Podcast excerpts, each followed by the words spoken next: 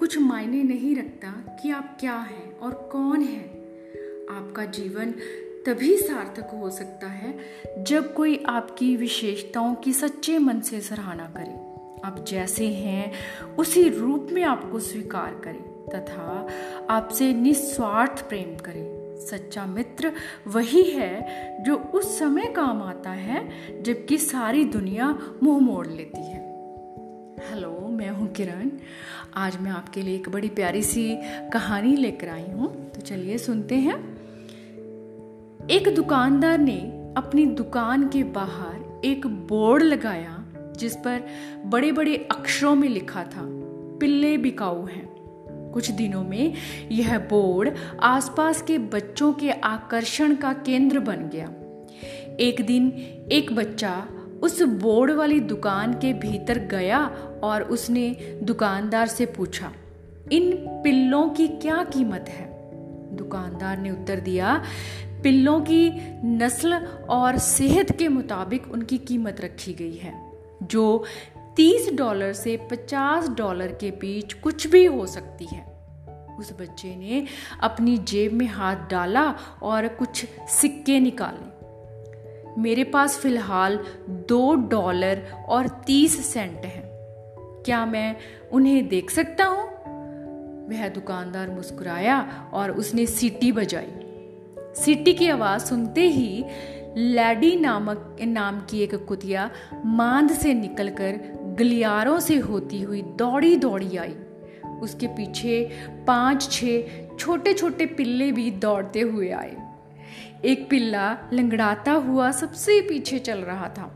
अचानक उस बच्चे की नज़र उस अपाहिज पिल्ले पर पड़ी।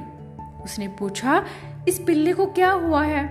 दुकानदार ने कहा, इसके जन्म के समय कुत्तों के डॉक्टर ने मुझे बताया था कि इसका एक कुहला बुरी तरह से टूट गया है, जिसके कारण यह कभी दूसरे कुत्तों की तरह नहीं जल पाएगा। दुकानदार की बात सुनकर बच्चे की उत्सुकता और अधिक बढ़ गई।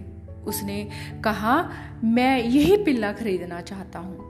दुकानदार ने उत्तर दिया, नहीं नहीं, मैं जानता हूँ, तुम इस पिल्ले को बिल्कुल नहीं खरीदना चाहते हो। यदि तुम सचमुच इसे लेना चाहते हो तो मैं तुमसे इसकी कोई कीमत नहीं लूँगा। दुकानदार की बात सुनकर बच्चा परेशान हो गया और कुछ सेकंड के बाद उसने व्यक्ति की आँखों में आँखें डालकर कहा, मैं नहीं चाहता कि तुम मुझे इसे यूँ ही दे दो। यह भी दूसरे पिल्लों की तरह ही सक्षम है और मैं तुम्हें इसकी पूरी कीमत दूँगा। फ़िलहाल मैं तुम्हें दो डॉलर और तीस सेंट सेंट ही दे सकता हूँ। और जब इसकी कीमत जब इसकी की, पूरी कीमत नहीं चुकती तब तक मैं हर महीने तुम्हें पचास सेंट दूँगा। उस दुकानदार ने तेज स्वर में कहा बेटा मैं जानता हूँ तुम सचमुच इस पिल्ले को नहीं लेना चाहते हो। यह दूसरे पिल्लों की तरह ना तो दौड़ सकता है और ना ही उछल कूद सकता है और ना ही खेल सकता है। फिर भला तुम इससे क्यों लेना चाहते हो?